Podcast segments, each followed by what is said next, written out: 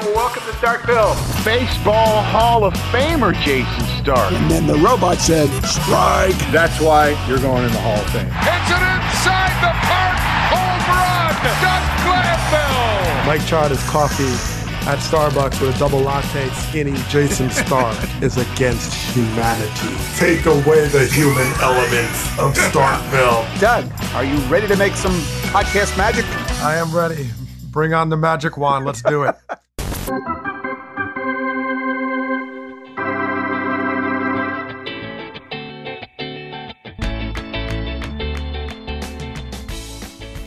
Greetings and welcome to Starkville. I'm Jayson Stark. I write about baseball for The Athletic.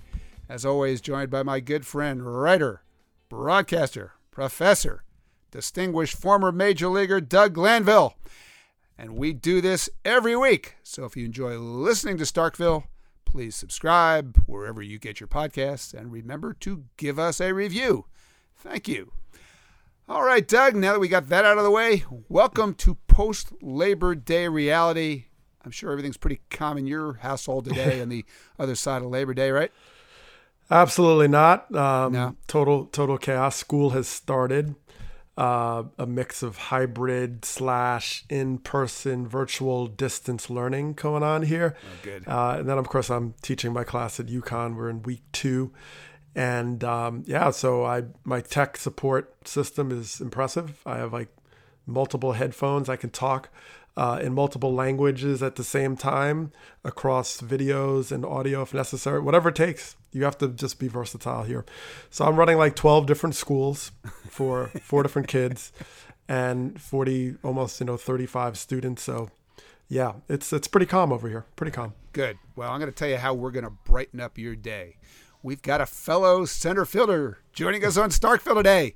Kevin Kiermaier is here from those blazing hot Tampa Bay Rays, and it's going to be fun. 'Cause Very Kevin- excited. Very Yeah. excited. Kevin's a fun guy, right? But before we bring him in, is it okay if we celebrate Cal Ripken's anniversary? Uh, you know, Sunday was the 25th anniversary of Cal Ripken Jr. passing Lou Gehrig for the most consecutive games played in baseball history.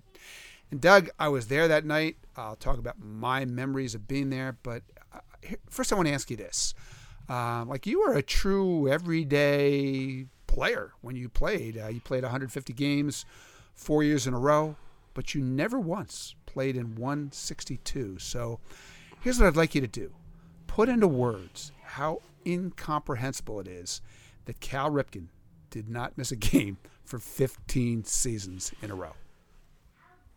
Well, it, it kind of leaves me speechless to think about because I just, it's hard to capture how impossible that is. I mean, it really is uh, the impossible becoming possible. It- It's because I, I think about, uh, well, I'll tell you a reason. For example, I didn't play 162. I actually wanted to try to do it in 98. And Terry Francona was my manager. And he came over to me one time and says, Look, I, I got to give you a day off. He said, The bat is swinging you, not the other way around. This is a problem.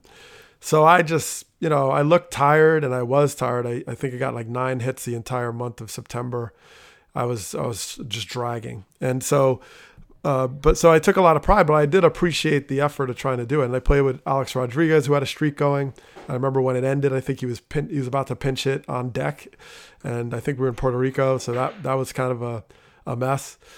And um, you know, so so just just think of it this way: like all the things that just simply can go wrong, that's out of your control, right? I mean, you get hit by a pitch, you roll your ankle, you do, you know, and yes, you've played through pain, but there's sometimes things just happen that just knock you out, and and you just have no idea like had any control for that to happen over that period of time not just in season but having a, a kitchen accident or something in the office like whatever all those things have to come together then you clearly have to be productive it's not like you could do that every day and be garbage out there you have to be a productive major league player uh, and the fact that he was an all-star and just an incredible you know hall of famer th- th- we're talking about the highest level of performance to be able to run out there every single day at a skill position. Okay, so I'm just adding layers of impossibility to what was Cal Ripken Jr. Just the the, the mindset, the, the sheer luck, the physicality, the dedication, and then to do it and I could just use all those words to do it for one season and be amazed. Like, wow, 162 to do that over 15 seasons? Are you kidding me? I mean, it's it's craziness, and um, I just still think it's it should go down as one of the greatest sports feats of all of sports history. And that's how mind blowing it is because of the number of games that are coming at you. I mean, you got a bad back on a connecting flight, you're done. I mean, these things, I saw this happen all the time. People like, oh, yeah, I just stiffened up because I, I just slept wrong or I got a stiff neck or, and I mean, so, I mean, I remember my first time that I was professional, I was playing in the minor leagues and I got sick at the hotel. I had like a hundred and something. Fe- I knew I had a fever, and I was like, so I just called the team and said, "Hey, you know what? I'm just gonna stay here at the hotel. I got a hundred. You know, I'm sick. I can't move. I got a fever, whatever." They're like, "Are you kidding? You need to come here. Like, why would we leave you at the hotel? We have the medical staff here." So I dragged myself out of bed, got to the training room. They laid me at the table, you know, Tylenol, whatever. And they were just trying to figure out a way to play. And even then, I was like, how am I to play this day? Um, and I did, and I went 0 for 5, of course. But just you know to do that in every circumstance. So yeah, I, I mean I could go on for 15 years to explain, but it's it's truly truly phenomenal, and we should never really lose sight of how phenomenal it is. I don't know if anybody will break that record. I just I don't see how that's possible. Nobody's breaking that record. That's Yeah. like that is done. That is never happening. Uh, here's my memory that night. That was one of the most emotional nights I ever spent in a ballpark, and I honestly didn't expect that. Uh, I mean, think about it. Most of the time, when you witness history, it happens when you don't expect it. This was an event that everyone expected because, you know, I walked into the park. I knew exactly what was going to happen that night. I knew exactly when it was going to happen halfway through the fifth inning. I remember thinking, uh, was there anything about this that was going to be memorable at all besides the magnitude of the record itself? And then everything changed halfway through the fifth inning. The game becomes official. And the the only thing the Orioles did in that moment was unfurl a number on a warehouse wall 2131. The number changes on the wall, and then everyone in the park cried for the next 20 minutes. It was unbelievable. And I remember asking myself at the time, I've asked myself many times since, why did that happen? You know why it happened, Doug? Because baseball's different. In baseball, the history matters and the numbers matter in a way that they don't matter in any other sport, right? Uh, that number connected the dots between Cal Ripken and Lou Gehrig, between that time and this other time, between that generation and this other generation. And I, I you tell me, is there any number in any other sport that could produce that reaction just by hanging on a wall? Go ahead, Doug. Give me one. I, I don't I don't even know. I think it was brilliant and genius, by the way, of the Baltimore Orioles to Yes. think about how to commemorate that. That it just uh, it just unfurled, right? And it, and it's something about that Yep. changing of the guard that's like you know uh, at the palace, Buckingham Palace or something. I mean, there's royalty involved here, and baseball has that type of sensibility uh, to our to our world in so many regards. But certainly, those of us who love the game understand that is what we care so much about it. And and you think about 15 years, what that means. That's my entire career, right? Including the minor leagues. So and and I always think of generations in baseball as like three to five years. There are these short periods of times where cultures shift around the game. There's stolen bases and then there's not. And there's the power and then there's not. And then there's the strikeouts and the walks and defense matters and it doesn't. That happens in a short burst of time. Not only did he play that long, right? But he connected the dots through the cultural shifts of the game. And he did it without missing any of it, right? That's what it means. He didn't miss anything. He became the timeline of baseball. He became one and the same, like nobody else in the entire history of the sport, or of any sport really, has done. And uh, and I think when you mark time and you become time, that's something you can't explain. And yes, people were overwhelmed. I know Mark Smith was a I played with him in Cape Cod and you know the camcorders, the video recording, just being there. Um, you know these are moments you'll never forget. So I mean, and so I still feel that way about that moment. I still just think of it as so transformational. Yeah. And um, so I yeah. So the short answer is no. I I, I don't see anything. I mean, I don't see it. Right. They, they nobody they didn't scream into the PA. Right. They didn't even put any.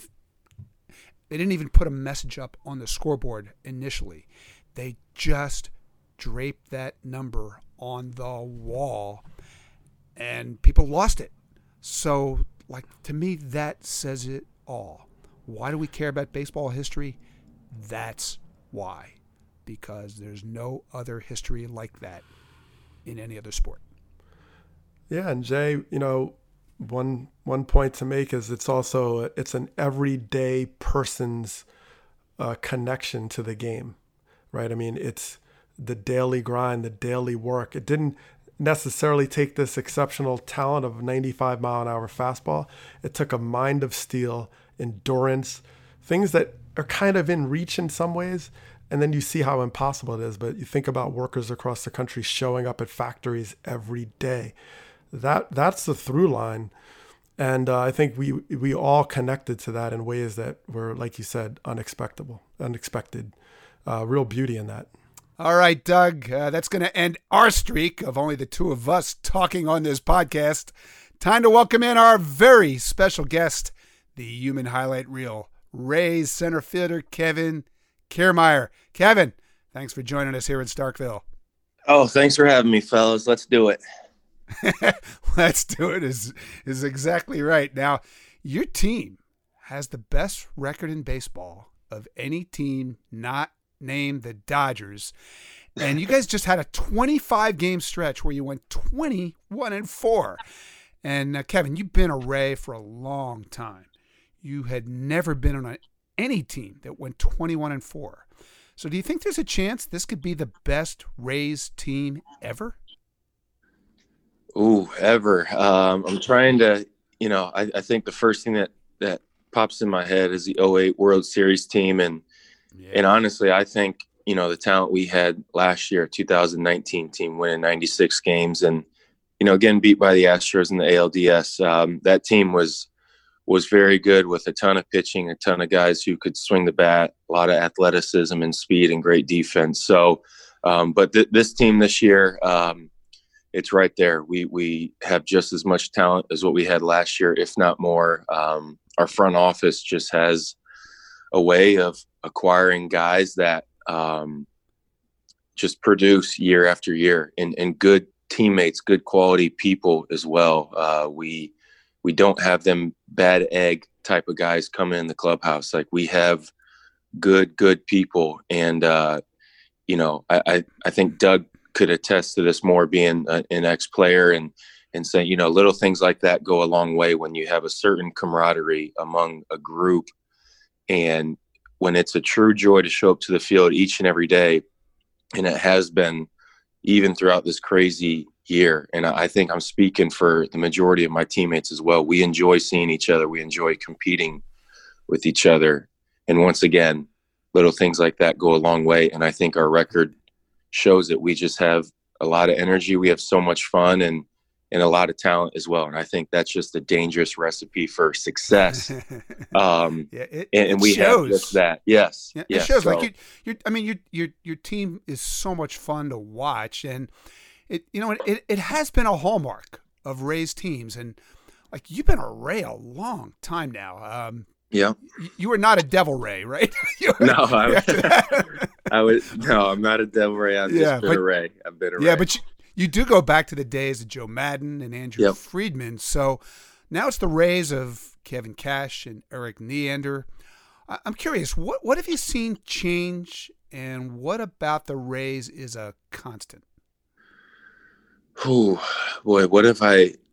You know what? I'll, I'll, I'll say this: when I arrived. I made my debut in 13 for game 163 in the playoffs, and that that was short. I mean, I popped champagne twice for my MLB debut, but that was that was you know my it ended shortly after that with the Red Sox being us in the ALDS. So come 2014, my rookie year, when I started uh, stepping on the scene full time. Um, Joe Maddon, uh, you know, he had a very relaxed atmosphere here, um, and just wanted guys to to show up and, and, play with what they're capable of doing, and, and uh, just go be yourself. And Longo and James Loney, Ben Zobrist, Grant Balfour, guys like that, they wanted to keep, uh, you know, that that same demeanor as well w- with the players and throughout the clubhouse. And then once Kevin Cash arrived, he didn't want to change a whole lot because he knew we had a good thing going and guys enjoyed being um, on our team and having that relaxed feel. And it was just all we asked of is that you don't cross the line and you just play the game the right way. You play hard and no one's going to say anything to you. And Kevin Cash has kept that mentality. Uh, he's fun and loose with uh, how he manages each and every night, but he knows when to turn on the game face at the same time because he is a he's a jokester. He loves talking trash to players all the time. It's fun, but uh, he, he he does a great job of of winning when to turn that game face on, and and guys love it. Guys really do. Guys love playing here, um, and we've created that atmosphere throughout the years. And and once again, now that you know, once we acquired more talent as the years went on then you know we 2018 90 wins last year 96 and this year you know we're one of the best teams in baseball. So we're doing something right. Um, but like i said that's just a credit to the people who were here before us but also maintaining that atmosphere throughout the clubhouse and and uh, you know having a steady core now of guys the last couple years. We know what to expect and we know we're really good and uh, we know we're going to win ball games. So that makes life a lot better. And, and once again, guys are motivated, showing up to the field each and every day, and it's an absolute joy to be a part of. Yeah, and Kevin, I mean, full disclosure, I interviewed for the 2014 Rays job. So That's right. Kevin That's Cash. Right. Uh, so I would have been your manager. Uh, but uh, we we move on.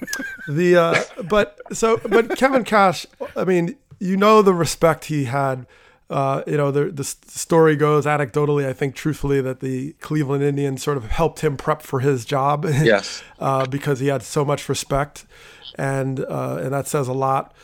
Uh, but the the circumstances in 2020 are so different, given uh, what we're facing, health crisis and the bubbles and the sort of bubbles, and so what uh, what has been different about Cash in terms of how he addressed this season and still be able to be tremendously successful as opposed to previous years. Yeah, it, you know, I go back to our we we he always has like a meeting right before opening day and and just kind of what you know we had a lot of team meetings during summer camp just with trying to deal with protocol and, and certain questions from a lot of different guys and then had all the crazy stuff going on um, in this world uh, so there was a lot of team meeting type of talks but he uh, you know, would just ask us pretty much to to follow everything that MLB and everyone's asking us to do to keep everyone safe, but still maintain that focus and that drive to know what's up uh, for us and and with with our clubhouse in particular, knowing how much talent we had, and we we cannot forget how good of a team we got. Uh, you know, dealing with all the craziness that 2020 has thrown at all of us. Kevin, he he he's a much more fun guy to play for than Glanville would have been, don't you think? oh wow, throwing Dougie under the bus like that? Yeah. No, I'm not. No, I know, I know. Good. Yeah, no, he's he's a fun well, personality. And, I mean, honestly, yeah. you guys would probably be amazed by some of the things that he does or says, but it's all in good fun. It's his personality and and uh, you know, us players, we just say, hey, if you're going to sit here and throw it at us, you better be able to take it when we throw it back at you. And a lot of guys, a lot of guys do. It's fun. It, there's some things that, um, you know, we don't cross the line with it, but there's probably some things players say to Cash that you probably couldn't say to any other manager throughout the game, but he just laughs at it, and uh, it's all uh, it's all good fun. So um, that's what he's about, and yeah. and you know we win ball games, so I don't see that changing at all. yeah. Well, Kev, I mean, one the interesting thing is when I did interview, I mean, I'm not going to give away the Rays like secret sauce, but literally, I don't think there was a single question that was X's and O's. You know, Yeah. it wasn't like, hey, runner on second, do you move? Most of the questions, if not all of them, were about how you manage Yep. players, how do you get to know players, what you do in a situation if like a pitcher is upset when you take him out early Yep. in the game. I mean, it was really remarkable, and it was very clear that they were looking for that sort of things, what you just described in Kevin Cash, like the personality, understanding people, and how to implement systems that work. It's as opposed to, you know, okay, do you know like you know how to run the bullpen? Yep. Because I know they have confidence in their algorithm. So I think it, you know, it definitely shows that that was the commitment for the Rays organization. Yeah, and and obviously, you know, the end game strategy is is is so vital, so important. We all know that, but um, I don't know. I just feel like we operate uh, uh, differently, and once again, just those little, um, you know, personal conversations or uh, little things that you wouldn't think would go a long way like that. Uh, you know, our, our front office. You know, I, I, I've never been interviewed for a manager, so I can't sit here and tell you, uh, you know, what goes along with that. But, but obviously, you know, those guys are very intelligent, very smart, and and they know what they want to have around to create a winning environment. And uh, it, it's one of those things where, you know, we we work in mysterious ways as an organization. We started the opener. We we do crazy shifts at times. Put you know, take a relief pitcher out, put him at first base, bring them right back in. And, and burn you know guys from the bench late in the games we do crazy things but they work time and time again so we are very unorthodox with what we do, but dang it, we we win ball games out of it, and no one is ever going to question that. If the season were to end right now, your team would play the Yankees in that best of three. And the Rays and the Yankees seem like they have a thing going on this year. Um, Like you played them last week. Yeah, Aroldis Chapman threw that ball 101 past the head of Mike Brosseau. And, Yeah. uh, then the bench is cleared. Uh, you had some some stuff to say after that game. I, I, I want to play some of that Yeah. for you and Okay. tell me w- what point you were Okay. trying to get across. Phil Nevin, once again, their third base coach, just just always being that guy. That's all I'm going to say on that. It is what it is. I, I've said it before. We don't like them. They don't like us. I don't know how close that pitch to Brosseau's head was for Chapman, but uh, you know it was 99 miles per hour, and that's not that's not the way to do it. I don't know if it got away. I don't know if there's intent. Who knows? Yeah. So um, Go ahead. you know, it, it this goes back to a couple uh, couple years ago, or a few years ago, maybe 2017, where um, I, I don't remember the order sequence. They hit some of our guys, we hit some of theirs, um, and it wasn't even with intent. It was it was trying to just you know throw inside, and you need to do that with with some of their guys like Judge and you know now LeMahieu and these guys who are such good hitters. You gotta you can't let them try to get the barrel to the ball all the time and sometimes it's throwing in and, and you know people are going to get hit and uh cc sabathia hit some of our guys on purpose and, and um, we had a situation where one got away from one of our guys and and you know it went to that up and in territory which we're not trying to do but it happened and it just created bad blood throughout the years and it kind of went on for a while and then we had the thing last week happen with Brosseau and um, you know we we took uh, a lot of offense to that. And you know if you're gonna do something like that um, going you know to the head is, is something that uh, you know we know we're playing a baseball game. We know we're competing. Things get heated at times. But um, you know th- that's the territory where you can end someone's career. And uh, you know it could be worse than that as well obviously with with health issues someone throwing 100 miles per hour at um, you know getting hit in the head but emotions were high it's one of those things it's it's squashed now we we've kind of um, you know put that out there where we said we just want to play baseball and we don't want this to carry over anymore but you know I, I still will, will will stand by what I said. They don't like us. We don't like them. That that's true. But you know, throughout the heat of a game in a, in in baseball. Uh, you know, that's just that's baseball. Who, I mean, I feel like the game now is is very buddy buddy. You see a lot of guys, you know, someone will hit a go ahead double, and and you know, shortstop or second baseman are over greeting that guy who just hit a go ahead double, and you know, the game the game has changed. It has, and and I uh, and I'm not going to say I agree with that, but uh, everyone tries to be buddy buddy, uh, and you have guys on the other team who you like, whatever. But it, has got to the point where um, you know I feel like we're getting away from that that old school go about it, where it's like who cares about the opposition, and, and I I surely don't, and and I say that with with a lot of respect to my opposition, but I want to see everyone go for four or four strikeouts on the opposition. I want to you know even my good buddies. I want to see them get out time and time again because I want to win ball games. But uh, things got heated. They did, and um, once again, though, that's just the the the heat of competition and, and what happens throughout the game, and you're just trying to have your players backed uh, vice versa. And uh, things got away, got heated, but I, I think it's over with. I do, and uh, you know we've we're eight and two against them this year. We've we've won at a very good clip against them, and I think that was frustrating for them. And they were just trying to find ways to get us out of our game, and and uh, you know we prevailed in that last game. Brosseau hits two homers uh, the day after he got thrown behind his head, 101, and uh, you know that was the best medicine we could have provided for the Yankees in, in that moment. So it was uh, it was great to see.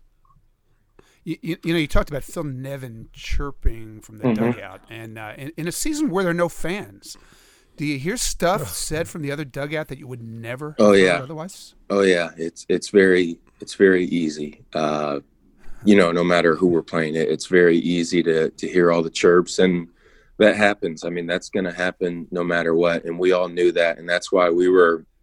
A lot of us were really uh, when crowd noise wasn't going to official at the time uh, once it was being negotiated or whatever. We're we're hoping something happened because it would just be constant hearing every little thing without the crowd noise being pumped in. So uh, you know that's what that's what players do. That's what um, you know people voice their opinions, and sometimes you know people get mad at each other and say certain things. So um, and, and without fans, everything is just under a microscope a lot more now because it, it's just so easy to hear uh, each and everything uh, with, with no fans and, and just being much quieter in the ballpark. So tensions are going to rise. You're going to hear certain things. Um, it's just part of the game. It really is. Uh, life goes on, and and uh, you know that's baseball. So suppose you were to play the Yankees in that first round. Would mm-hmm. that be the must-see series of October? Oh, it it um it'd be one of them. Um, I think a three game series, anything could happen. And obviously, with us having the the history we do, everyone would always bring up these questions that that you just asked, rightfully so. And um, yeah, I think it'd be worth the um, worth a good watch. And you never know what can happen, but uh, like I said, we just we want to we just want to play baseball. That's what we're here to do. Um, try to compete against the best of the best teams and and try to beat those teams. So whoever we're up against, um, you know, we'll take it. But definitely could. Uh, we'll see. We'll see how things uh, play out, and you know, I'm I'm looking forward to. I'm looking forward to to good matchups later down the road. Yeah. Yeah, I mean, Kevin, one thing you mentioned I thought was interesting about the fraternization, the sort of camaraderie, friendship. And I know we're in a very unusual time where you're just happy to see like colleagues and to play. But uh, I, I think back to my rookie year, and I had a coach like Tony Muser. He was just like old yeah. school, as you know, for old schoolers, and they would fine us if we were talked too long yep. to the other team yeah. at all. Any, I anywhere. love that. And Jim Rigg- and Jim Riggleman was actually really a very mellow, chill guy. Started off, he had us running diagonally during our sprints in the outfield before the pregame because he said if you okay. meet in center field, people talk. So he had us running really? towards the gaps. okay. Um, so I mean, it was it was yeah. no joke. So I think the I think the tough thing, you know, you mentioned the you know, with the like, you know, the tit, tit for tat back and forth. I know the thing I say a lot as a hitter is co- pitchers have too much confidence about how much command they have is one, but also how much they anticipate where a hitter may go to Yes. get out of the way. Yes. Right? You just Yeah. don't know. True. I mean, you think, and, and you know, you mentioned the signs with the cardboard cutouts. We were talking earlier. We should Yep. bring that back about not picking up the ball. If you don't pick up the ball for a split oh, second, Oh yeah. You know that you know at that velocity. yeah. So, um, you know, so I, I I hear you on that. And, and you know, you're one of those players that I would pay just to watch play defense. Because this is a year where you can't pay to watch anybody play anything. and Good point. Good point. you know, I, I think about those those plays you make. Those I said you were the human highlight reel. Those human highlight reel plays you make. You make them. There's nobody there. There's no reaction. Yeah. How, how strange is that? It is. It is uh, strange. Um, you know, you, you sit here, whether it's, you know, you making the player one of your teammates or the opposition, you, you're, we're so used to, you know, oohs and ahs from the crowd and, and, uh, you know, guys getting really excited in the dugout, but we're, we're, that's the element in the game that is somewhat missing this year.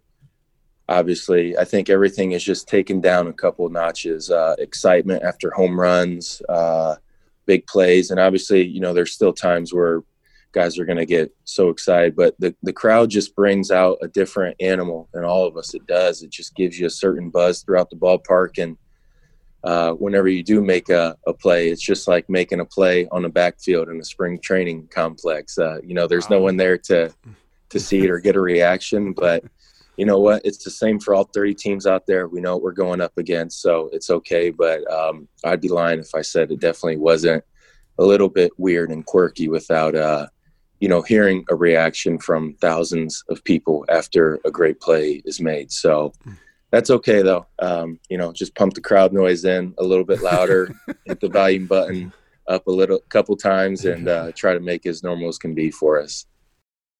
Th- th- those cardboard people, they they just don't care, right? They don't care what you do. Yeah, you know they They- they don't talk they don't Same talk a lot of trash. Um, they're they're pretty quiet for the most part, not giving us too hard of a time. But like I told you guys earlier, it's not always easy to see um, when they're sitting right behind home plate and the the outer trim on it is uh, you know white cardboard. So hard to see some low line drives and whatnot. So I, I could go without that, but hey, we're, we're trying to to give everyone uh, as much of a baseball feel as possible, and sometimes you you kind of forget that uh, it's not real people out there or back there behind home plate or in the stands anywhere. Um, so that's why the cardboard cutouts are a thing, and uh, you know, like I said, we're all we're all somewhat used to all that has gone on thus far, and uh, it's not going to change. So we just got to stay ready each and every day and and deal with the cardboard cutouts and and uh, you know the fake trash talk coming from them as well. Hey, explain that for a second, though. You, I mean, we, we understand that, that outfielders sometimes lose balls in the crowd, but now you it, it you're actually having a hard time finding the ball against the backdrop of the imaginary crowd.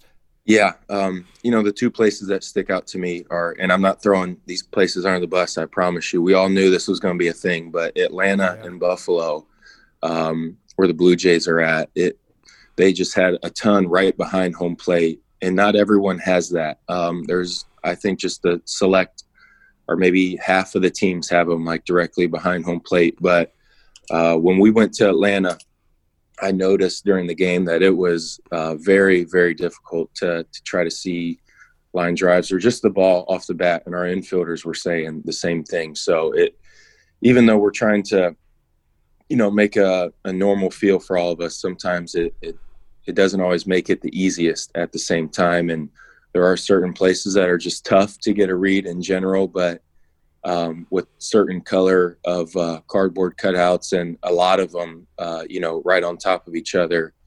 It is very difficult to see at times, but uh, you know, each team has to has to deal with it. So there's not a advantage or disadvantage for anyone. It's an even playing field, but uh, like I said, it, it's not always the um, best feeling when you're sitting here trying to, you know, find try to see where this dirty white ball is going and, and when it's blending in with all these uh, cardboard cutouts there in the back. But uh, it, it's not too big of a deal. But some some places are tougher than others. I'll say that. Yeah, and Kev, I mean, part of um, you know, and you're mentioning some of the subtleties of defense and how you know that jump or that first read can be so key. Uh, you've been known to, you know, we talk about the great plays, but the depth by which you play, and and so a lot of your great plays are consequential balls, yep. right? They're they're plays that are doubles and triples. They're not, you know, as many singles. You're taking away extra base hits, home yep. runs, even. Uh, what? How's that progressed since? I know we we talked. I think it was a, yeah. three or four years ago opening day. But how's that progressed for you in terms of the depth and the analytics in terms of moving you around with all the yeah. shifting defenses? you know, we we yeah. uh, each and every night we always get a card just for a reference of uh, you know where we're going to play guys, um, you know where they're most likely to hit the ball. So that's where we're always going to position. But I I always tell our guys, and you know I've voiced this to the coaching staff and people over the years hey like i'm gonna i'm gonna look at the card but i'm gonna always go off my instincts no matter what and i say that like if they're telling if the card is you know telling me to to shift aaron judge to right center i'm not saying i'm gonna go play heavy shift to left field. I'm not gonna do that but if it's you know says deep six deep eight deep ten um, you know i'm gonna go off of where i feel like i should play in that general area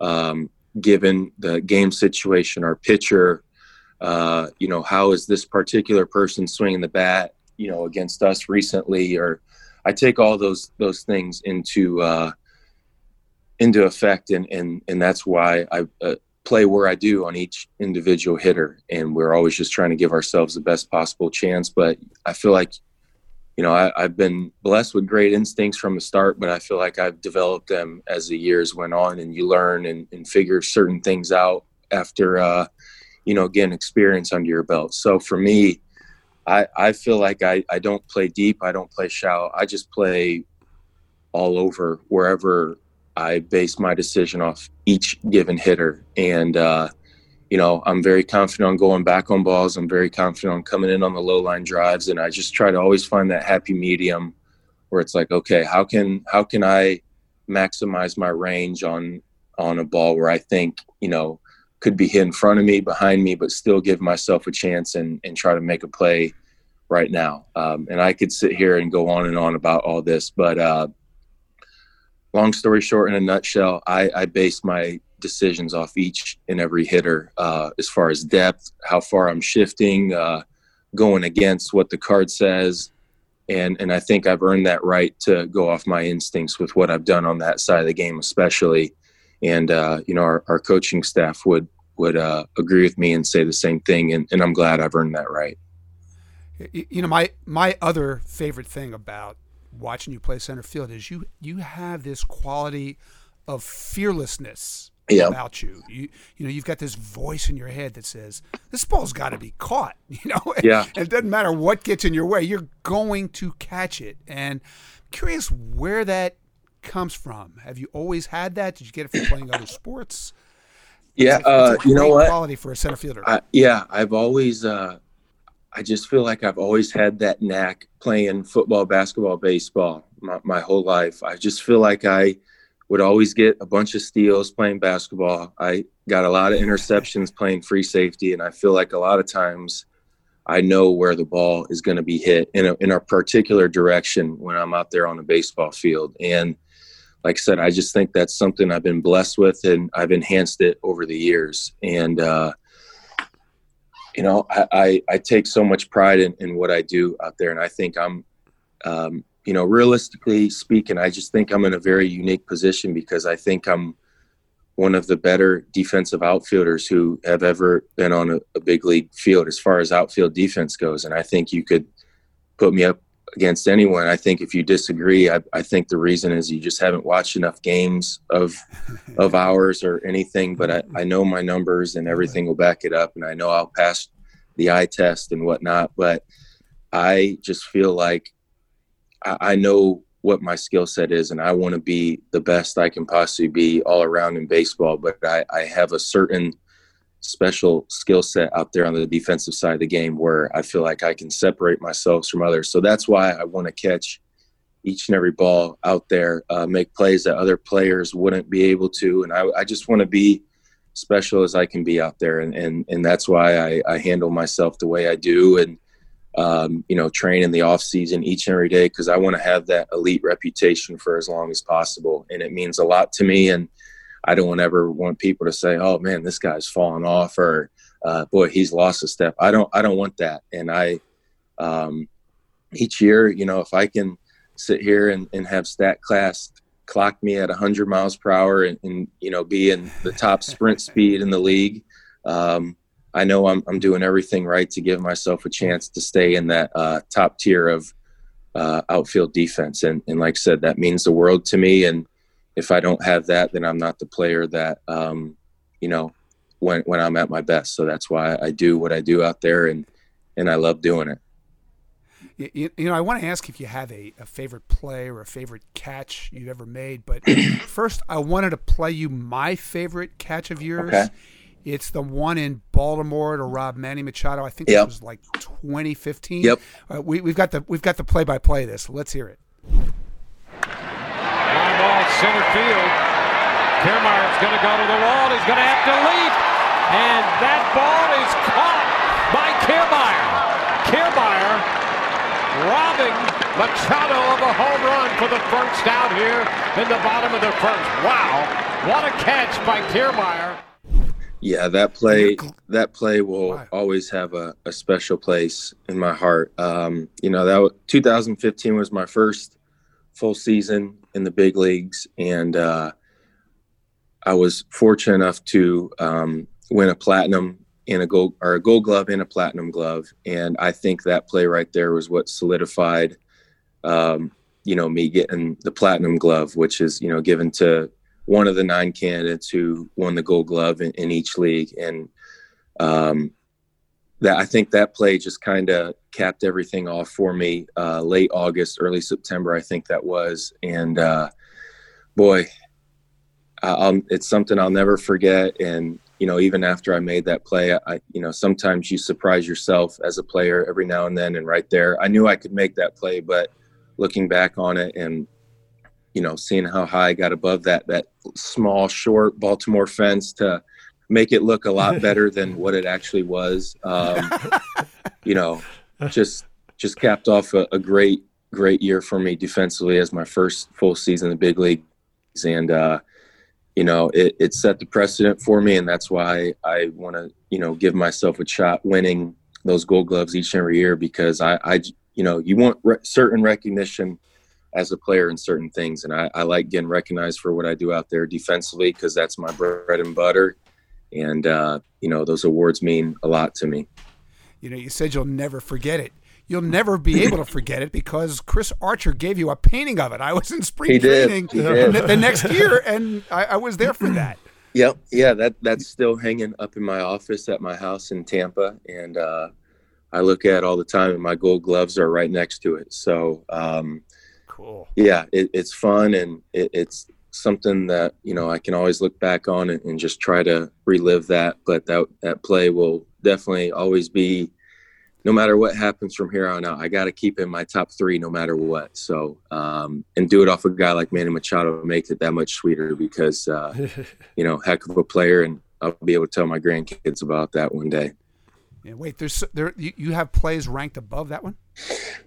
I, I robbed a Oh, yeah. I robbed a homer in San Diego last year that I degree of Oh, that was difficulty was, the toughest. the Mejia play. yes, right? wow, wow, good for you, Jayson. That is that's impressive. yeah. But that was the that was degree of difficulty. That was the toughest play in my career. That absolutely rang my bell. Um, boy, that that did not feel good on on the old cabeza. That means head in Spanish. Um, but I think that was the best play of my career. And uh, you know, I got a, I got a few others in there, but um, you know, definitely that Mejia robbed Homer and Machado uh, Machado robbed Homer will always uh, you know be up there for me.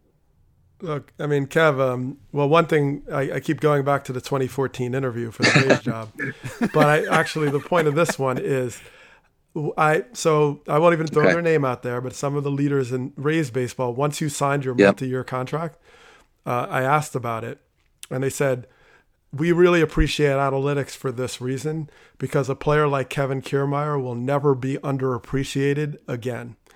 And I thought Yeah. that was really indicative of how well the analytics have served on the defensive side, uh, which was something that you know wasn't that prevalent Yeah, before. and uh, I, I tell people all the time where I hope they keep making defensive stats. I hope uh, they're they keep getting more and more developed because they help guys like me and other players who can compare themselves to me where there's a lot more glove than bat. And uh, you know for for some of us that's just the way it is. But to have the value of taking away a run being just as important as driving in a run is uh is huge. And it really is. You just watch you know close ball games where you win one or two runs and someone makes a diving play uh, with two outs with runners on second and third uh, in a box score will never show how valuable a play like that was but it can be uh, an outcome of a of many ball games throughout the year what you do out there on the defensive side of the game so for myself selfishly speaking the other guys that can compare themselves to me you know more glove than bat um,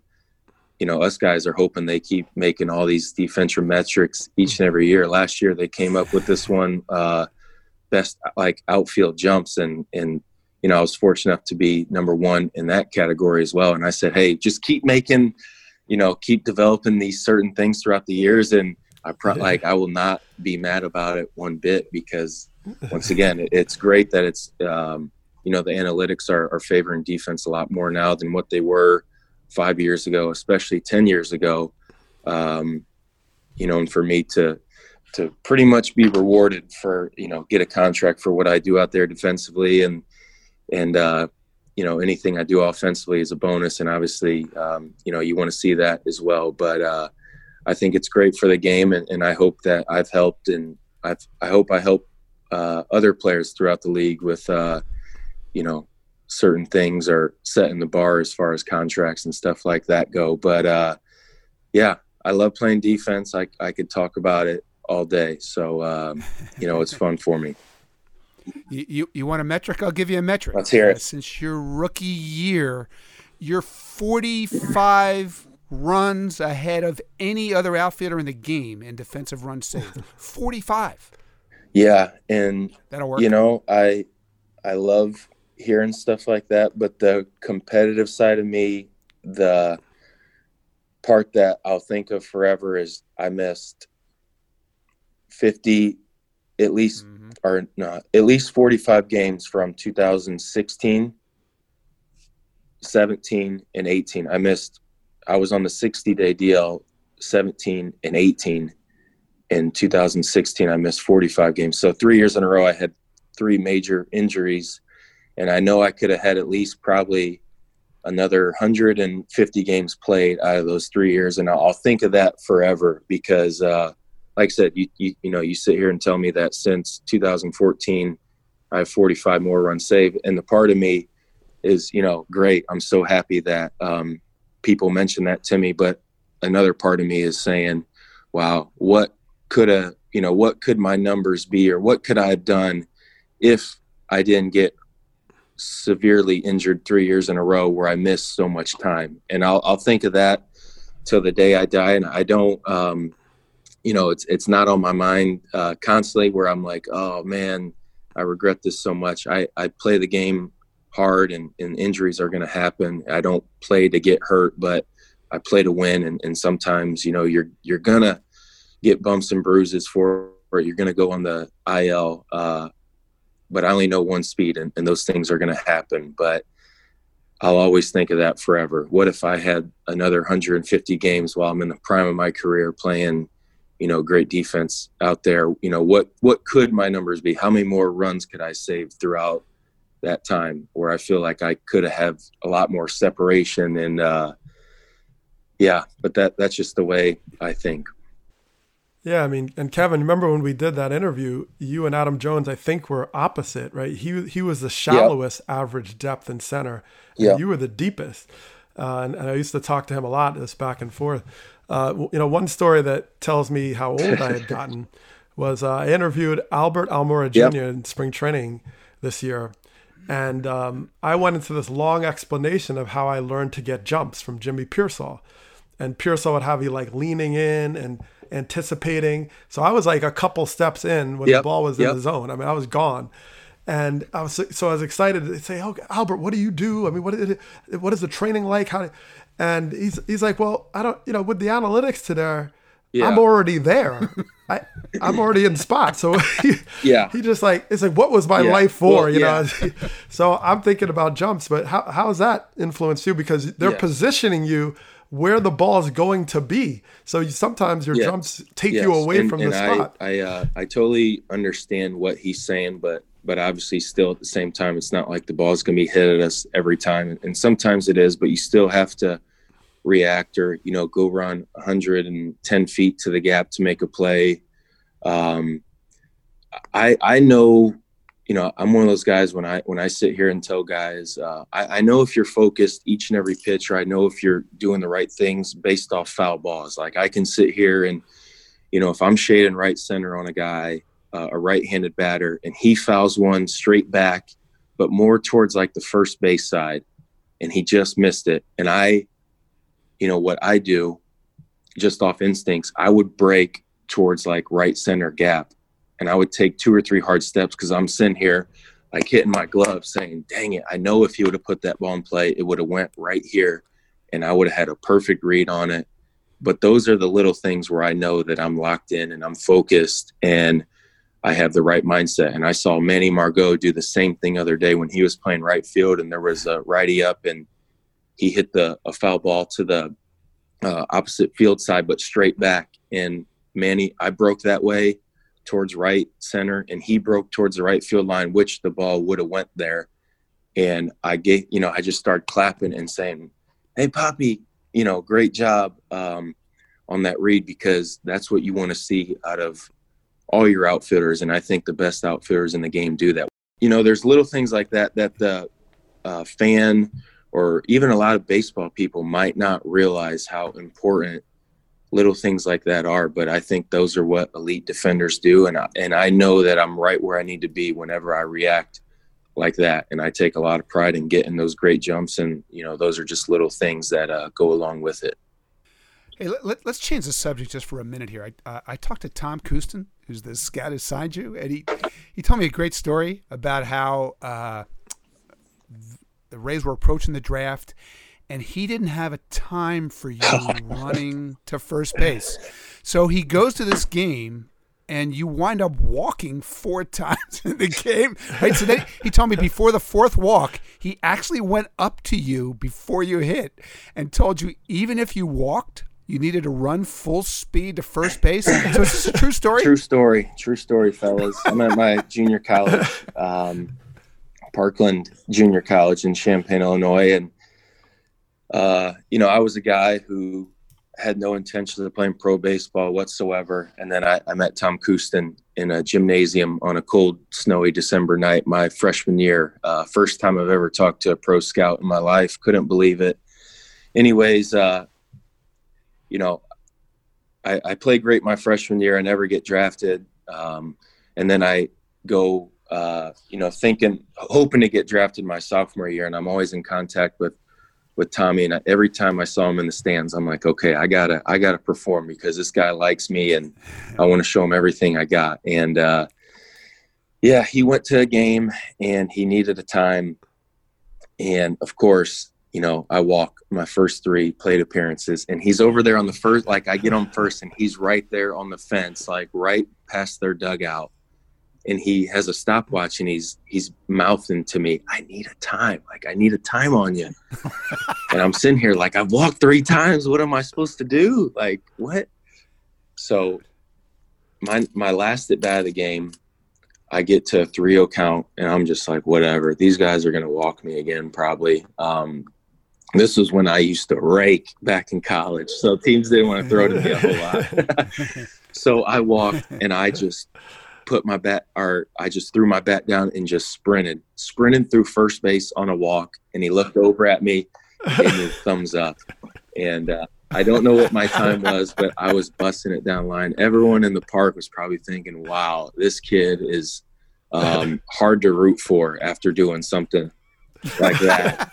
uh, but little did they know I was trying to impress a pro scout and just trying to do anything I could to maybe have my name called later that summer by a professional team. And, uh, you know, that was the team that drafted me later. So maybe that's what set him over the top. Who knows? But I know I had to do something to give that guy what he wanted. All right, Kevin, we can't let you go without playing America's favorite game, Know Your Rays Trivia. Ooh. Okay, we'll start start with an easy one. Uh, you- you mentioned this earlier in the show. Your the first game you ever played for the Rays. It's game 163 of the season. Yep. Kevin Kiermaier makes his debut, but you were the third center fielder for the Rays in that game. Can you name the first two? I'm going to say Desmond Jennings and Sam Fuld. Ding, ding, ding, ding, ding. You got a bell there, Tim? Super Yeah, Great that was great teammates. awesome. Both great. Yep. Uh, okay, get to make these a little tougher now. Since you've been a Ray, you and Evan Longoria played the most games for the Rays. Who has played the third most? You want me to do this multiple Mm, well, no, I don't. I don't think I, I need it. I think it's Ben Zobrist, but I think he's played more games than me. Uh, it's a- actually Logan Forsythe. Wait a minute. Wait a got- minute. Hold on. Ben, hold on. Ben got traded to the Royals. Hold on, Jayson. In 2015. Hold on, Jayson. I'm gonna I'm gonna stop you right there. All right, let's. Is this gotta take a career at this. games? This is no. This is since you have been with the Rays. Since oh oh oh since I've been with the Rays. Yes. Oh man. Yeah. Uh, yeah. Um, See, look- look- my my brain didn't process that the right way. So I yeah, that makes sense. That makes sense. Logan Forsythe. That is correct. That is absolutely correct. You you know your Rays trivia. Golly. I yeah. But- Sorry, I, I misinterpreted the question. That makes a lot of sense though.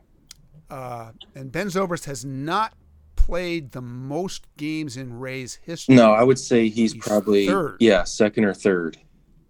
He's third. All right. So you want to guess who's ahead of him? This is a totally improvised. Know your. I'm gonna guess question. Longo and BJ. Uh, Longo is correct. BJ is fourth. Oh, Who's Carl, number Carl? Crawford. Carl, Carl Crawford. Yes, sir. Crawford. We'll see. This man knows his Rays. This man knows his Rays trivia. All right, I'll, I'll give you one more. It's the only is- organization I've been with, fellas. What else do I know? I don't know anything else. I've been in the drop. They put these things up on the scoreboard. So, Yeah. all right, what? All right, this is. We'll do a little Gold Glove trivia. Then we'll let Okay. you run. Okay, you you've won three Gold Gloves. Who's the last American League center fielder to win four of them? I want to say my boy Adam Jones. Has Adam won four? I believe Adam Ad- has won three. Uh, I'm either gonna go with Adam. So if it's not Adam Jones, I gotta go with uh, another um, great guy, Torii Hunter. Torii is correct. Wait. Oh wait. You, you got- you got this right. Did I beat the Adam computer? won three in a row, but he you, you did. Adam Adam You beat the computer. Adam computer. won three in a row, but he won a fourth earlier in his Yeah. career that I missed. So it's my No, bad. that's okay. I, I Kevin Kiermaier is just crushing know your Rays trivia, know your Gold Glove trivia. We got to let this man go. He's better trivia than us, Doug. you know, I always just wish I could have applied my my baseball memory to uh, you know math class. I could never remember math equations, but I can remember the most random baseball things ever. But I guess that's just how I'm operated. Eh, well, you fit right in on this podcast, man. Oh yeah, you're in the right place. Absolutely. Hey, hey, Kevin, it's been so much fun having you, man. I just when you get back to Florida, you have to promise to go grab a big grouper sandwich in honor of me and Doug. Okay? All right, you and Dougie That's right. grouper sandwich That's it what is. I'm gonna see if. I can break our uh, our matrix computer tonight and see if I can find myself into our lineup tonight and break that computer. Yeah. there you go. Let's do it. All right, Kevin. Great, great to have you. Thanks so Yeah, much for stopping by. All right, thanks, the fellas. time. Thanks for Really having me. appreciate it, man. Hey Starkville, Evil Mayor Tim here. Our sponsor today, Manscaped, has you covered to keep the hair looking nice and trimmed and feeling fully supported. Manscaped offers precision engineered tools for trimming The premium lawnmower 3.0 is waterproof, includes an LED light, and is made with advanced skin safe technology which reduces nicks and cuts. You can get this trimmer inside their perfect package 3.0, which also includes the Manscaped Crop Preserver, deodorant, and the Crop Reviver toning spray, both super practical and they smell great too. Plus, for a limited time, when you order the perfect package kit, you get two free gifts the Shed Travel Bag and the Manscaped Anti Chafing Boxer Briefs. The Manscaped Anti Chafing Cooling Boxer Briefs might be one of my favorite parts to the collection. The Manscaped Boxer Briefs have optimal temperature control with their crop cooling technology. The waistband is also super elastic to reduce chafing and rubbing. Pair these boxer briefs with their pH balancing liquid products like Crop Preserver, and you're ready for anything. Get 20% off and free shipping with the code TheAthletic20 at manscaped.com. That's 20% off with free shipping at manscaped.com and use the code TheAthletic20 from moose to the caboose. Always use the right tools for the job. All right, Doug, it's time for one of our favorite parts of every podcast. It's listener trivia, our way of involving you, our favorite listeners in this show. Once again, this week, we are literally involving you. Uh, I don't know about you, Doug. I'm actually feeling a lot better now about this whole concept of bringing in the listeners to join us on the show and ask the trivia question live. And that's because last week a miracle happened. We finally got one of these questions right. Uh, Doug, why don't you remind the people how we were doing in this format until that happened last week? Yes, we were on the way of setting a Starkville record for most erroneous answers, uh, and they want they want to abide by my half credit thing. So we were zero and eight. We were we were zero and eight. We had eight consecutive uh, weeks of defeat, and then out of the shadows, it all came, and we had uh, a Jackie Robinson inspired question that put us over the top. Who had number forty two? Uh, uh, was it Mariano Rivera was the last one, and then who else? Who was the second last? Right, second last was that right? Word? Yeah. So we did get this correct. It was Mo Vaughn, and I threw Bush Butch Huskey in there. So just the just the background. He's going to give multiple answers. I'm going to give completely different answers because our two heads count as one, and that's the way we still went 0 and 8. So no no threat Look, there. all I know is we were on the road to erroneosity. Now it's uh, listeners eight, us theoretically knowledgeable hosts one. So I think we're on a roll now. What do you think, Doug? Does, we are. does- this is a this is a streak. one's a roll, uh, right? One is in a streak. Absolutely. Okay. Yep. Well, on that note, it's time to welcome in this week's lucky guest trivia contestant, Adam Ryder. Adam, welcome to Starkville. Thank you for having me. Great to have you. Now, judging from your Twitter feed, looks like you're a Connecticut guy like Doug. Did I get that right? Yes, sir. Born and that raised. would, All that would make you a fan of whom exactly? Uh, that would be the New York Mets. I've been to a game uh, with, I think, one year, notwithstanding this year, of course, also notwithstanding. Uh, I've been to at least one game, one Met game every year with my father since 1996. That's tremendous. Yeah, this is this is going to break a lot of streaks this year, unfortunately. Um, hey, you know, Adam, since um, I- have to say, since we've been inviting people to ask these these trivia questions live on the show, I'm pretty sure nobody has been more tireless in submitting a bunch of fun questions than you. How, how many weeks in a row do you think you've tweeted a question at us? Uh, I would put the over under at about six and a half. Uh, I, I, I tried going back, and even I couldn't find uh, the, the the exact first time. Yeah, okay, I'm going to take the over. But uh, how, how sure were you before this week that this magic moment was never going to arrive for you? How sure was I that it wasn't going to arrive? I was Yeah. I, I was starting to think that it might not. Um, you mentioned you know the the fun, timely questions, and the question that I had submitted, the same exact question. I think five of those weeks was more on the fun side than the timely side. Uh, so this week you asked for something uh, that was a little more timely given recent events. So I uh, went back through the glorious depths of the internet and found something a little more timely as well. Ve- Very good. And um, just want to reassure you that just because we didn't bring you on the show before now, We still love folks like you. We were not ignoring you. We just get lots of cool questions. But the good news is your diligence has finally been rewarded, my friend. And now, yes, here comes your chance to finally embarrass us through the miracle of Twitter and podcasting. So, Adam, what is your question? The late great Tom Seaver won at least 75 games for two different teams. There are two active pitchers with at least 75 wins for two different teams, and a third active pitcher, two victories shy of joining that club as well. Who are the two who have done it, and who is the third man a mere two victories shy? Okay. Uh, three pitchers Ooh. with at least 73 wins for, for two different yes. teams. This, yes. Yeah, this, this, is one of those questions that started out being one question and became a, a second question. That's yeah, but I think like. we get to answer all three, and then it doesn't matter if we get which one right, right? We can just lump them all, all together. Let's go maybe? with that. Um, all right. I, I yeah, should mention that, that like we did get uh, an incredible number of great questions this week, but we decided that we wanted to pay homage to Tom Seaver, so we shamelessly admitted up front that a Seaver question was going to be the winner this week. This was a great one. So now we have to figure out what is the answer. I'm sure one of them. Mm-hmm. Max Scherzer has to be one of them. He has to have 75 for the Tigers and the Nationals. So, all right, who are the other two? Jon Lester seems like he should be one. Red Sox, Cubs.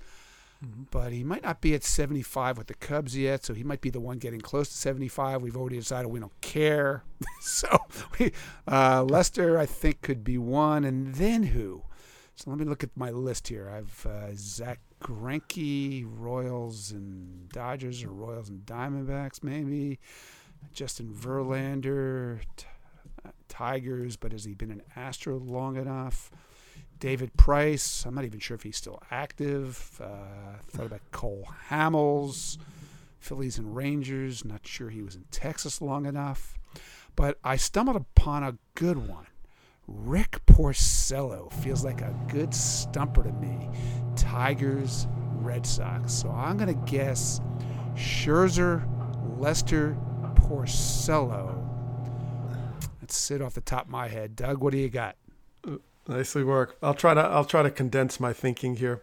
Um, yeah, I, am with you all the way on Scherzer, Lester. I like those choices, but of course, since we get bonus guests here, if, if, we're allowed, we, we so I, I, I was going to throw Verlander in the mix. Uh, maybe he hasn't been there that long.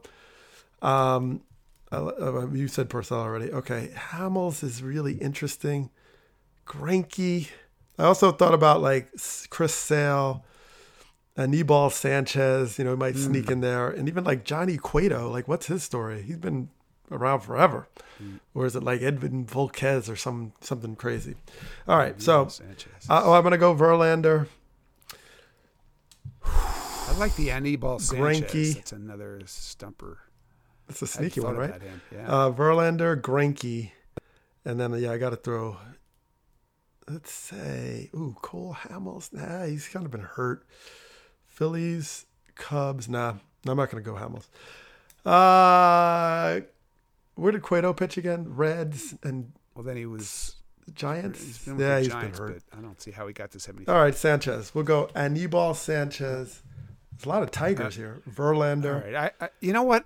And Zack Greinke. That's okay. it. All right, Final Adam. I, I think there's actually a good chance we got this. Um, so but you'll be the one to tell us now. Is there any chance it's some combination yes. of Scherzer, Lester, Porcello, Verlander, Greinke, and Sanchez? One of you did get all three of them exactly, and oh, Mr. Stark, it is you. Really? yes. Rick, Rick Porcello's right.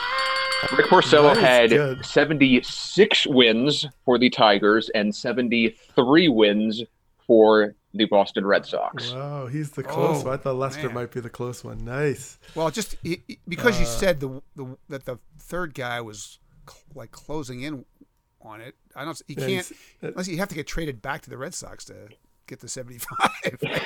so, never, n- never say never, I guess. yeah, uh, yeah, that's never. true. And, and, like whatever. we We got it right. Two, two in a row. That, that, I don't even know what to call. it. You can't even call it a streak. You you need to call it dynasty. And when you get the two in a row, Di- that's like yeah, Doug, we should level. retire this segment right now. This is never going to happen again. Yeah. Never. Yeah, this is this is But, impressive. but Adam, look, that was a great question. It was perfect Yeah, was for this very cool. week uh, because it got it got Stever it got Seaver in there, and uh, if you listen regularly, uh, you know whether we get the question right or wrong. We then bring in the mayor of Starkville, Mayor Tim, mm-hmm. and he usually plays some cool moment involving the answer to the question. This week, it feels more fitting to hear the subject of the question, Tom Seaver. So, Mr. Mayor, what did you find in your Seaver files? It's interesting digging back on Seaver uh, on the internet and trying to find Mets stuff. I ended, actually ended up with a Reds highlight, but I thought it was a fitting one because he won 198 games for the Mets, and obviously he's known as the greatest Met of all time. Um, but the team, the other team that he won 75 games for, was indeed the Reds, including his only career no hitter. So let's go back to June 16th, 1978. Tom Seaver finishing out that one no hitter. Tom Seaver now a strike away from his first major league no-hitter. The Reds leading at four to nothing in the ninth inning. Hendrick puts ahead of the bat on the plate. Werner hangs a sign. Seaver with a pause, the check and the pitch. He bounces to first base. Driessen has it. He goes to the bag and Seaver's got it. Tom Seaver has pitched his first major league no-hitter, and this one belongs to the Reds. Oh, tremendous. Got goosebumps. Marty Brennaman on the call. I, I mean, think about that. All those years with the Mets where nobody ever threw a no hitter. He leaves the Mets, goes to the Reds, and then throws one for the Reds. that was the magic of that moment. Anyway, Adam, we loved your question. Uh, thanks so hard. Uh, thanks for working so hard to make it onto this podcast, to ask it, and thanks for joining us here in Starkville. Absolutely, anything in life is worth uh, fighting for, and if it took seven weeks, uh, that uh, that just made this moment so much more worthwhile. Well, we were thrilled too. Thanks so much, my friend. Absolutely, thank you. Hey Starkville, Evil Mayor Tim here again, talking about erectile dysfunction isn't easy. Usually we just brush it off or blame ourselves saying things like, I lost my mojo, or we avoid it altogether with excuses like, I had a long day at work, or sorry, I'm just not feeling it. But with Roman, it is easy to talk about it with a real healthcare professional who can prescribe real medication. It's simple, safe, and totally discreet. With Roman, you can get a free online evaluation and ongoing care for ED, all from the comfort and privacy of your home.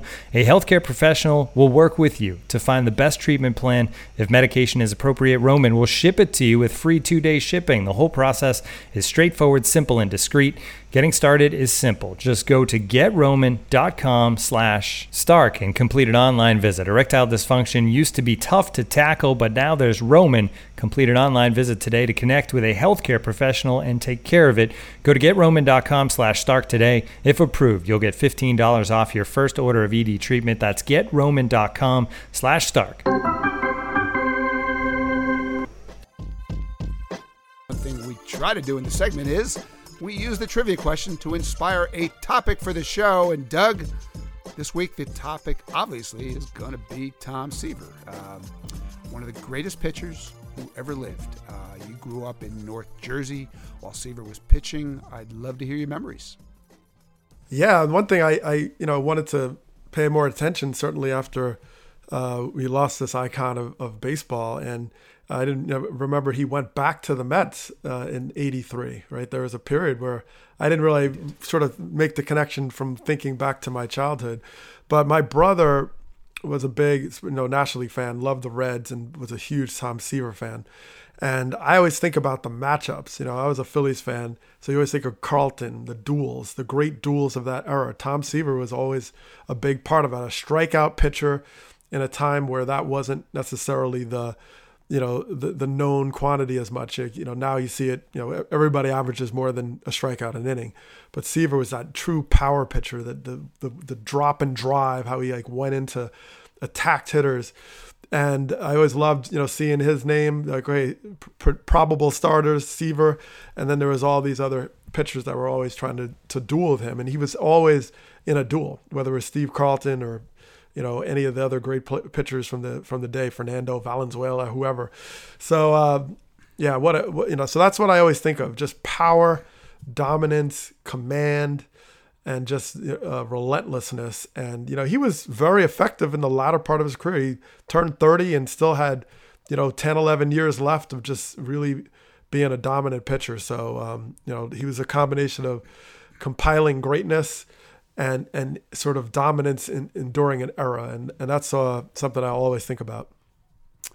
Yeah, no doubt. Um, Doug, here's my memory. I, I attended Tom Seaver's 300th win. Um, I, I, I, believe I've seen four pitchers win their 300th. Uh, Carlton, Nolan Ryan, Randy Johnson. That was a really weird one. It was a first game of a doubleheader because of a rainout. It was four o'clock in the afternoon. There was like 14 people in the stadium when it started. But, but uh, and then those three guys and Seaver.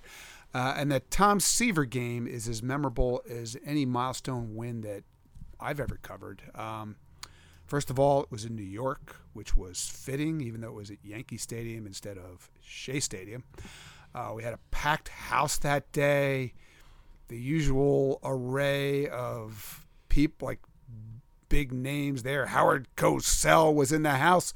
Richard M. Nixon showed up, Doug. He was in Steinbrenner's box right next to the press box. Also, it was Phil Rizzuto Day, oh. and that was crazy. So they had this just wild pregame ceremony. Uh, Seaver had to wait 56 minutes to go to go throw a pitch uh, after going out to warm up because of the Phil Rizzuto Day festivities. Uh, you know they because Rizzuto's big home run call was holy cow. They had a cow on the field. Of course. uh, Rizzuto got knocked over by the cow. it was just un- unbelievable. Uh, then the game starts. Tony La Russa was Seaver's manager. Never forget this. He got ejected from the game, refused to leave the dugout because he wanted to see Seaver win his 300th game. That was tremendous. Uh, 54,000 people there. They were chanting, Let's go Mets, which was surreal in Yankee Stadium. And then there, there was this moment. Um, Tyler Kepner just touched on this in his great Seaver piece in the New York Times. But Seaver threw a complete game that day at 40 years old. And they almost took him out in the eighth inning. Uh, he gets into trouble. Dave Winfield's coming up. Dave Duncan, the pitching coach, uh, goes to the mound because he's the quote unquote temporary manager, even though La Russa hasn't left. uh, so Duncan and Carlton Fisk go to the mound, and Seaver is gassed. Uh, Dunk sees it, um, but Carlton Fisk will not let them take Seaver out of the Of game. He actually, he actually says, "You're fine. Let's go." Okay, so Seaver stays in the game, strikes out Winfield on a changeup in the dirt, and finishes the game. Just so cool to be there because even when you watch Tom Seaver at 40, you were watching greatness, and it was awesome to see. Awesome. Uh, all right, Doug. One thing before we go. We always like to spend a few minutes talking about the craziest, the strangest, but truest stuff that we saw in the last week. Doug, I know what you want to talk about because you were texting me about this. This was last weekend. Met shortstop Amed Rosario. This is what he did. Let's hear Gary Cohen, who's becoming a regular on this pod, describe this special moment. You're saying he might walk? I, I didn't say a word, Karen. Just... And indeed, it has happened. Amed Rosario has walked, and his teammates are uproariously happy. 157 plate appearances since his last walk, dating back to last year, and the streak has now been broken. yeah, it was his 101st plate appearance of the season and his very first walk. All right, Doug, what made this one so special for you? Well, it was it was very inspiring. Um, I was uh, I think it was Baseball pr- uh, Prospectus uh, declared the term hacktastic. Uh, when you're hacktastic, you are you're just swinging at everything, you know. And Rosario is absolutely hacktastic. He uh, and he's managed, but I was also impressed that he squeezed out three walks in the week. uh, that shows tremendous adjustments, and he's going to now uh, try to surpass the 100 walk mark by not swinging the rest of the season, possibly. But um, I can relate. I took a lot of heat for being very aggressive. Uh, I was, I mean, I don't know if I was that unaggressive, but um, that aggressive, but however, I did have my stretches where a walk was uh, just a dirty rumor uh, that I didn't think existed. Four balls was uh, an unknown quantity. I refused to accept it. Uh, and um, I figured have bat will travel. Put the bat on the ball. You know, they you know used to hear the phrases of you know you can't walk out of Teaneck, New Jersey. You can't walk out. You got to hit. You got to swing. phrase was it? Yeah, someone someone coined that recently. Uh-huh. Can't walk out of Teaneck, New Jersey. You got to you got to swing the bat. Right. So yeah, so I appreciate his struggle. There comes a time where you can't tell the difference of whether you're just swinging to hit the ball or swinging out of a, some sort of reflex or self defense. It starts to sort of blur when you're swinging that often. Uh, and then it becomes the ball has to literally almost hit you in the back for you to to, to not swing, and uh, that's usually a problem. But Rosario has made it look really good at times, so I appreciate that. Yeah, you you were definitely hacktastic in your day. Um, that, look, it's a miracle you never made it to hundred plate appearances in a row without a walk. That's a shame. But I yeah I looked this up. Your longest streak ever yes was ninety eight in a row. this was in 2001, um, yeah, July 25th to, to, August 23rd. So you you come to the park the 24th, two trips away from that magic 100 walk or 100 plate appearance mark. And what happened? In your first trip the next day, you walked your first time up against the Diamondbacks. Do you remember who you walked against? Man, it it had to be like Nolan Ryan or something, you know. I mean, it just nah, solar eclipse, something. Uh, fellow uh, fellow broadcasting legend Brian Anderson walked. Oh wow, man, right? what was he thinking? They, they said it couldn't be done. Yeah, yeah, that's, could. That that's yeah. I mean, solar eclipse. When you're kind of mentioned in the same sentence as a solar eclipse, it, it's kind of an honor, actually. Uh, the rarity of something that you can do that's so magical, the whole country and world stands outside to watch uh, I think that actually is a, an honor. And um, so, walking solar eclipses, we uh, we should celebrate them equally when someone is so uh, rarely bestowing this pleasure on the audience. So, um, but yeah, I, I, definitely had my year. I know that uh, that year I hit I hit too many home runs one year, and it sort of got in my head that I was a power hitter, and that can ruin you for a lifetime. So I was it's like, wow, I, I, was leading the Phillies in May with 10 home runs. Everybody's like, what's going on? I said, I don't know. I don't know.